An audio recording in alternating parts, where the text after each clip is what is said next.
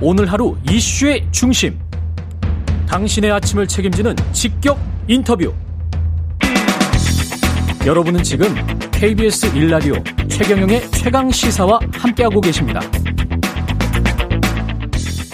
네, 더불어민주당에서 검찰 개혁을 주도하고 있는 분 중에 한 분이죠. 박주민 더불어민주당 의원이 국회 법사위원회 여당 간사로 내정됐습니다. 이른바 검수 완박, 검찰 수사권 완전 박탈에 속도를 낼 수 있을지 박주민 의원 연결해서 자세한 이야기 나눠보겠습니다. 안녕하십니까? 예, 안녕하십니까. 예. 이게 신임 감사로 내정되신 거죠? 네. 예. 전체 회의가 열려서 의결을 해야만 정식 간사가 되는 겁니다. 예. 그렇죠. 아직 정식 간사는 되지는 않으신 거고. 근데 이제 네. 굉장히 중요한 자리잖아요. 네, 뭐 사실 여러 이제 상임위가 있지만 그 중에 이제 법사위가 하는 역할과 기능이 있어서요. 예. 뭐 간사 역할이 그렇게 뭐 가볍지만은 않은 자리다 이렇게 보고 있습니다. 그렇죠. 여당 간사고 사람들은 뭐 법사위를 일종의 이제 상원으로 비유를 하지 않습니까? 미국의 상원 정도로 법사위가 통과돼야 법안이 만들어지는 거니까요. 예. 예. 원래 그러면 안 되는데 예. 법사위가 그렇게 운영되는 자리이 있습니다. 예. 의원님이 이제 간사로 내정되면서 이 검찰 수사권 완전 박탈 이슈, 그 다음에 수사권 기소권 분리와 관련해서는 그 지금 진행된 게 뭐고 꼭 진행돼야 될 게 뭐라고 생각을 하세요? 음, 말씀드리기 앞서서 좀 먼저 좀 그 정리? 드릴 게 좀 있는데요. 예. 어, 이제 검경 수사권 조정이 1차적으로 이뤄졌고 예. 좀더 추가적으로 검경 수사권 조정을 하겠다라는 것을 준비해 오고 어, 있었습니다. 예. 근데 이제 어떤 분들은 이것이 이제 정권에 대한 검찰의 수사를 무력화시키기 위한 것이다라고 자꾸 얘기를 하시면서 반대를 하시는데 그렇죠. 저희들이 예정한 바에 따르면 이제 법안이 통과되고 나서 일정 정도 어 시행을 위한 준비 기간이 있고 그 뒤에 이제 시행이 되는 건데 그러면 뭐 어, 짧게는 뭐 1년, 길게는 1년 한 6개월 뒤에 시행이 되는 것을 어, 전제하고 있었단 말이에요. 예. 그렇다면은 지금 뭐 진행되고 있거나 얘기되고 있는 정권에 대한 검찰의 수사는 끝나도 한참 어, 끝난 후에 한참 지난 뒤에 이제 일인데 예. 이것을 마치 이제 정권에 대한 수사를 무마하려고 한다라고 자꾸 이제 얘기하시는 건 좀 잘 맞지 않다라는 거 하나 하고요. 예. 아, 그래서 어떻게 보면은, 어, 수사하는 사람이 기소까지 해서는 안 된다라는 오래전부터 얘기되었던 형사법의 어떤 법원칙을 좀 실현하는 그런 내용이거든요. 예. 이런 관점에서 저희들은 이제 그, 지금 논의들을 좀 진행해 왔던 거고, 음. 그래서 저는, 어, 이 논의가 계속 좀 진행되고, 뭐, 법안 발의나 통과도 이루어져야 된다라고 생각을 합니다. 예. 아, 그런데 이제 전체적인 어떤 이런 진행은 결국 이제 당 지도부가 결정을 해야 되는 부분이 있어서 예. 어 지금까지 마련된 내용을 조만간에 어, 신임 당 지도부에 보고하고 논의하는 자리를 가질 예정입니다. 예. 그렇군요. 그 2차 조정이라는 거는 구체적으로 뭔가요? 지금 말씀하신 수사 기소권 분리에. 예, 몇 번 제가 이제 언론에 나와서 설명을 드린 적이 있는데요. 예. 어 검찰이 어 직접 수사하는 부분을 대폭 제한하고 축소하는 아, 그런 것을 내용으로 담고 있습니다. 지금 그 1차 조정, 그러니까 수사 기소권 분리 말고 더 대폭 조정한다는 것을 조금만 더 구체적으로 말씀을 해 주시면. 예, 1차 조정 후에 지금 남은 것은 검찰이 이제 6대 범죄 플러스 알파라고 불리는 것들에 대한 직접 수사권이 있고요. 예. 외에도 여러 가지 어떤 어 경우에 따라서는 검찰이 6대 범죄 플러스 알파가 아니더라도 직접 수사할 수 있는 것들이 있습니다. 예. 그래서 이- 그래서 가장 기본적으로는 6대 범죄 플러스 알파에 대한 수사권을 좀 수사기구로 넘기고요. 음. 그 다음에 이제 그 외의 경로로 직접 수사하는 부분도 일정 정도 좀 조정을 좀 하자 이렇게 저는 생각을 하고 있는 겁니다. 예.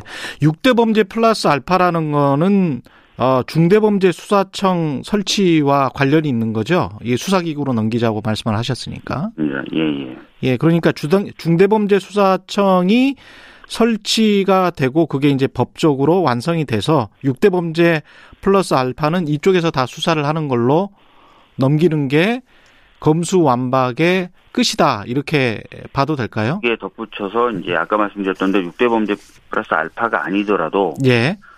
경찰이라든지 이런 수사기관과의 관계에서 검찰이 직접 바로 1차적인 수사를 할 수 있는 영역들이 예. 좀 나, 있는데요. 그런 부분도 좀 추가적으로 어, 좀 조정하는 것을 염두에 두고 있습니다. 그렇군요. 그 김호수 검찰총장 후보자 청문회 네. 이거는 어떻게 잘 안 될 것 같습니다. 왜냐하면 김기현 원내대표가 일단은 뭐 법사위원장과 여당 강사가 사실상 공석이다. 그래서 이게 이런 게 어렵다 이렇게 이야기를 하거든요. 인사청문회를. 음, 그러니까 뭐 두 가지를 얘기하신 것 같아요. 예. 첫째는 법사위원장에 대한 조정이 있어야 된다라는 걸 강력하게 요구하고 계신 걸로 제가 알고 있고요. 예. 어, 두 번째는 방금 말씀하셨던 대로 지금 현재 법사위원장과 여당 간사가 공, 공석 아니냐라는 그런 음. 지적하시는 것 같은데요. 예. 어, 두 번째 부분, 그러니까 법사위원장과 그 여당 간사가 공석이냐, 이건 사실 법리적으로 맞지는 않습니다. 무슨 얘기냐면 여전히 법리적으로는 윤호중 저희 당 원내대표가 아, 위원장이거든요. 예. 그리고 법사위 간사도 지금 백혜련 간사가 계속 있는 상태이기 때문에 공백은 아닌 겁니다. 그리고 그런 부분을 어, 전체 회의를 통해서 뭐 간사를 바꾸고 그 다음에 바뀐 간사가 위원장 대행을 하는 방식으로도 얼마든지 풀 수 있기 때문에 어, 아까 말씀드렸던 그 두 번째 이유는 좀 말이 안 되는 것 같고요. 예. 첫 번째 이유인 법사위원장을 정리해줘야 된다. 국민의힘 쪽으로 넘겨야 된다는 얘기는 사실 검찰총장 인사청문회하고 법사위원장을 넘기는 문제는 논리적 이거나 법리적으로 연결된 게 아니거든요. 음, 다른 문제다. 네, 전혀 예. 상관없는 걸 엮어가지고 어, 어떻게 보면 과거 20대 국회 때 국민의힘 쪽에서 많이 했던 발목 잡기 하는 거 아니냐 이런 생각도 가지고 있습니다. 근데 김호수 후보자 같은 경우에 이제 법무법인에서 매달 고문료로 매달 2,900만 원을 받았던데. 네. 저는 이게 이제 두 가지인데 나중에 검찰총장 되실 거라고 생각을 하셨으면 법무법인에 들어가지 마시든지 네. 들어가서 이제 근로소득자가 아닌 사업소득자로 등록을 했는데 이건 아마 변호사분들이 보통 하는 그 한명회사 뭐 이런 형태로 개인 사업자처럼 이렇게 했기 때문에 그런 것 같긴 한데 세금을 90만 원 냈더라고요. 네. 그래서 저도 이제 이 부분 이제 인사청문회가 되면은 좀 짚어볼 예정인데요. 네. 그 언론에서 이제 고문 변호사다 이렇게 이제 명칭이 되어 있다 보니까 경력증명서에 예. 고용관계 아니냐 그러면 고용관계에 따른 어, 세금을 내야 되는데 왜 사업소득을 낸 거냐 이렇게 지금 문제제기를 하고 있는 건데 예. 그래서 실질적인 계약 관계를 좀 봐야 될 것 같아요 이게 그 근로계약 형태로 되어 있는 건지 아니면 뭐 계속적 반복적으로 본인이 갖고 있는 지식을 좀 활용해서 용역을 제공하고 대가를 받는 그런 음. 소득자에 해당하는지는 좀 봐야 되긴 봐야 될 것 같습니다. 예. 근데 이제 저는 뭐 언론에서 지적하는 그 문제보다도 이게 수사 기소권 분리를 하면서 검찰의 어떤 어, 자의적 수사도 방지하고 여러 측면도 있겠습니다만은 정관예우 같은 경우는 예. 유전무죄나 무전유죄와 관련이 돼서 이렇게 검찰에 고위직 하셨던 분들이 또 이제 판사들도 마찬가지고요. 계속 이렇게 로펌에 가서 정관예우 받고 이게 이게 바람직한가요? 이거는 이거 어떻게 근절할 수 없습니까? 방법이 없나요? 정관이후 문제를 저희들이 이제 방지하기 위해서 그동안 그 뭐그 뭐 개업 관련된 제안이라든지 이런 것들 계속 이제 법으로 마련해 오고 있었는데 예. 일부 법안의 경우에는 어, 법률의 경우에는 이제 또 헌재에서 위헌 판결도 맞고 이러면서 어, 좀 규제가 좀 약해진 부분이 있습니다. 그래서 이런 부분을 좀 정비를 좀 할 필요가 있고요. 예. 최근에는 정관 이후보다 후관 이후에 대한 얘기도 많이 나오거든요. 무슨 얘기냐? 후관 이후는 뭡니까? 변호사 하다가 어, 검사나 판사가 되면요. 예. 변호사 시절에 자신들이 속해 있던 로펌이나 이런 데서 온 사건에 대해서 혹시 봐주게 하는 거 아니냐. 아, 그런 이야기 있죠. 그런 예. 얘기가 있지 않습니까? 예. 그거 관련돼서는 최근에 법이 하나 제가 발의해서 통과돼가지고 후는 예. 막을 수 있는 장치가 처음으로 좀 생기기도 했습니다. 앞으로 하여튼 이런 부분도 뭐 법률이면 법률 아니면은 법무부나 검찰의 어떤 어, 준칙이면 준칙 같은 것들을 좀 손봐서 음. 하지 못하도록 그렇게 해야죠. 예. 이 아까 그 법사위원장 말씀하셨는데 이 박강원 의원이 지금 법사위원장 내정된 상태잖아요. 민주당 입장에서는. 네네네. 그러면 인사청문회에서도 지금 강대강 대치였었고 네. 이 법사위원장 만약에 그대로 간다면 어떻게 되는 겁니까? 국회는? 어, 지금 뭐, 국민의힘 쪽에서는 아까도 말씀드렸던 대로 국사위원장을 자신들에게 넘겨야만 여러 가지 일정이나 이런 것에 협력을 하겠다라는 입장인데요. 그렇죠. 어, 저희 더불어민주당은 그렇게 생각하지는 않고 있어요. 이미 이제, 어, 21대 국회 개원 초기에 지리하게 협상을 했었고, 결과적으로 국민의힘에서 본인들은 아무런 상임위원회도 어, 가져가지 않겠다라고 얘기가 되면서 된 것이거든요. 예. 그리고 통상적으로 2년에 한 번씩 원구성에 대한 협상을 해야 되는 거고요. 음. 매번 이렇게 중간마다 한 번씩 협상을 하게 되면은 상당히 이제 국회 안정적 운영이라는 측면에서도 지장이 많기 때문에 저희들은 뭐 특별하게 국사위원장을 넘기거나 할 생각이 없어서 이 부분이 과연 어떻게 정리되느냐 이게 참 어, 그런데 일단 지금 현재로서 저희 당은 뭐 이것을 어, 넘기거나 이럴 생각은 없습니다. 예. 그 정치 공학적으로 보면 당 내에서도 이게 법사위를 지금 넘기고 그러면 좀 더 협치가 잘 될 것이고 아무래도 야당에서 그걸 요구를 하고 있으니까 그러면 내년 대선에 좀 도움을 받지 않을까 당내에서도 그런 의견이 나오는 것 같던데 어떠세요? 뭐 이건 뭐 순전히 제 개인적인 생각입니다. 예. 개인적인 생각인데요. 어, 국회가 성과를 내고, 그리고 저희 더불어민주당이 성과를 내서 국민분들에게 좀 만족할 만한 효능감을 느끼게 하는 것이 좀 중요하다고 생각을 하거든요. 효능감. 예. 예. 그런 상황에서 법사위원장을 단순히 형식적 기계적으로 야당에게 넘겼다? 그러고 나서 우리는 협치를 하려고 한다? 근데 뭐 어떤 효과나 또는 어떤 결과는 못 내놓는다? 예. 글쎄 잘 모르겠습니다. 그게 어느 것이 더 좋을지. 예. 만약에 김호수 후보자 같은 경우에 검찰총장 후보자의 인사청문회가 여당 만약에 야당이 협조를 안 해준다면 네. 그럼 여당만으로도 가는 겁니까? 어, 형식적으로는, 어, 뭐, 가능은 할 수 있겠지만, 뭐, 그렇게 진행이 된다면은, 이제 청문회로서의 어떤, 그, 요건이라들, 그럴까요? 이런 부분을 제대로 갖추지 못한 청문회다라는 평가를 받을 수 있겠죠. 그래서, 예. 어, 저희들은 이제 최선을 다해서 지금 청문회를 개최하기 위해서, 어, 노력을 할 거고요. 야당 입장에서도 지금 뭐, 안 하겠다는 듯한 태도를 보이지만, 워낙 본인들도 하고 싶은 얘기가 많을 만한 청문회예요 이번 청문회가 예. 끝까지 아마 거부하기는 어렵지 않을까 이렇게 보고 있습니다. 예. 그렇군요. 이성윤 서울중앙지검장 거치 문제는 어떻게 생각하십니까? 야권에서는 이게 그리고 또 검찰 내에서도 네. 계속 중앙지검장 자리를 지키는 게 이게 맞느냐 이런 목소리가 나오고 있습니다. 음, 우선 이제 형식적인 측면하고 실질적인 측면으로 좀 나눠서 말씀을 드릴 수 있을 것 같아요. 예. 좀 형식적인 측면에서 봤을 때는 지금 검찰총장도 없는 상태인데 서울지검장도 대행체제로 간다.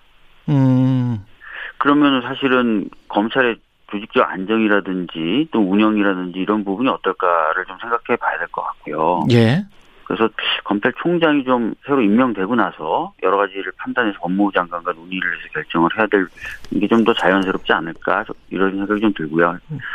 실질적인 부분도 좀 말씀을 드리면 예. 검찰이 어떤 사건에 대해서 어떤 사람을 기소했다. 이것이 하나의 어떤 절대적인 기준이 돼서 모든 것의 판단에 잣대로 적용되는 것이 과연 옳은가라는 저는 고민도 있습니다. 특히 어 이번에 이제 김학의 전 차관의 출국 금지 사건에 대해서는 여러 이야기들이 나오고 있거든요. 예. 그리고 또 검찰의 기소라는 것이 항상 뭐 어, 뭐 정의의 여신이 내리는 것처럼 공정하다.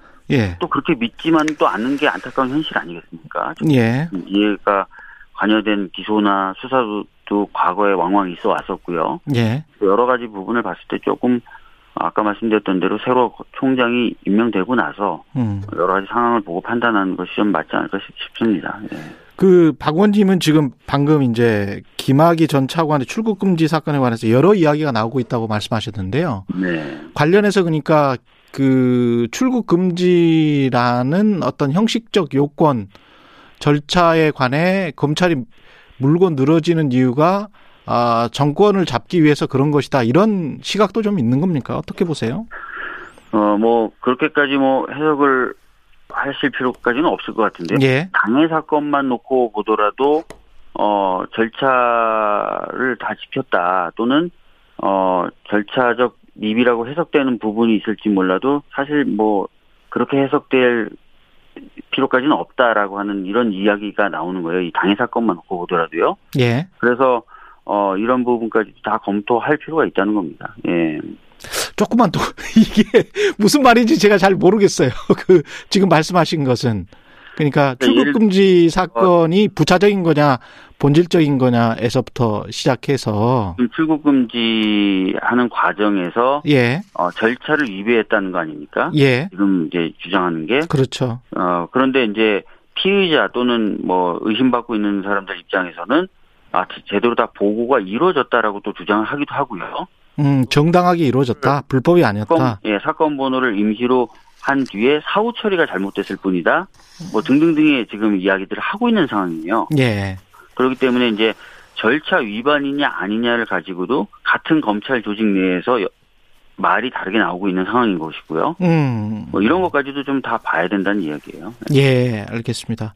이성윤 서울중앙지검장 그 공소장에 그런데 이 관련해서 음, 이게 뭐 어떤 어떤 내용이 있다라고 해서 이게 또 언론에 보도가 되고 그 박범계 법무부 장관이 공소장이 불법 유출된 거 아니냐 해서 진상조사를 지시를 했거든요. 네. 근데 이제 이, 이렇게 되면은 법무부 장관이 불법을 단정하고 뭔가 하라는 거 아니냐 뭐 이러면서 또 검찰 옥죄기 아니냐 또 이렇게 또 반박이 들어오고 있습니다. 어떻게 보십니까? 어, 뭐 아시겠지만 음. 그 피의 사실 유출에 대해서는 굉장히 오래 전부터 문제 제기가 되어 왔고 예.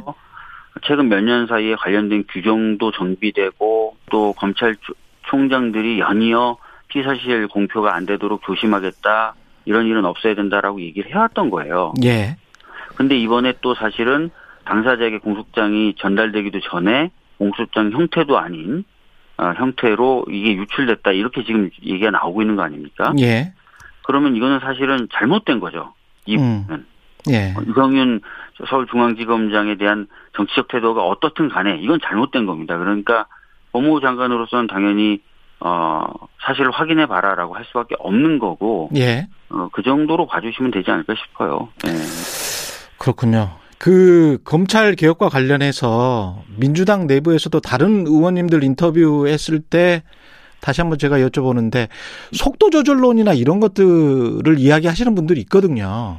네, 그런 말씀하시는 분들이 있어요. 예, 예. 어떻게 생각하십니까? 이게 속 그래서 뭐 1년밖에 대선이 안 남았는데 다음 정권으로 넘기는 게 낫지 않느냐 여러모로 이런 주장에 관해서는 어떻게 생각하십니까? 뭐 여러 가지 판단이 있을 수는 있다고 생각합니다. 예. 어, 뭐, 그, 어떤 법안이나 내용을 준비한 사람 입장에서는 뭐 조금이라도 빨리 하면 좋겠다는 생각을 갖고 있, 지만 또 현실적인 부분에 이런 것들 고민해 하셔야 된다는 부, 분들도 있을 수는 있어요. 예. 네.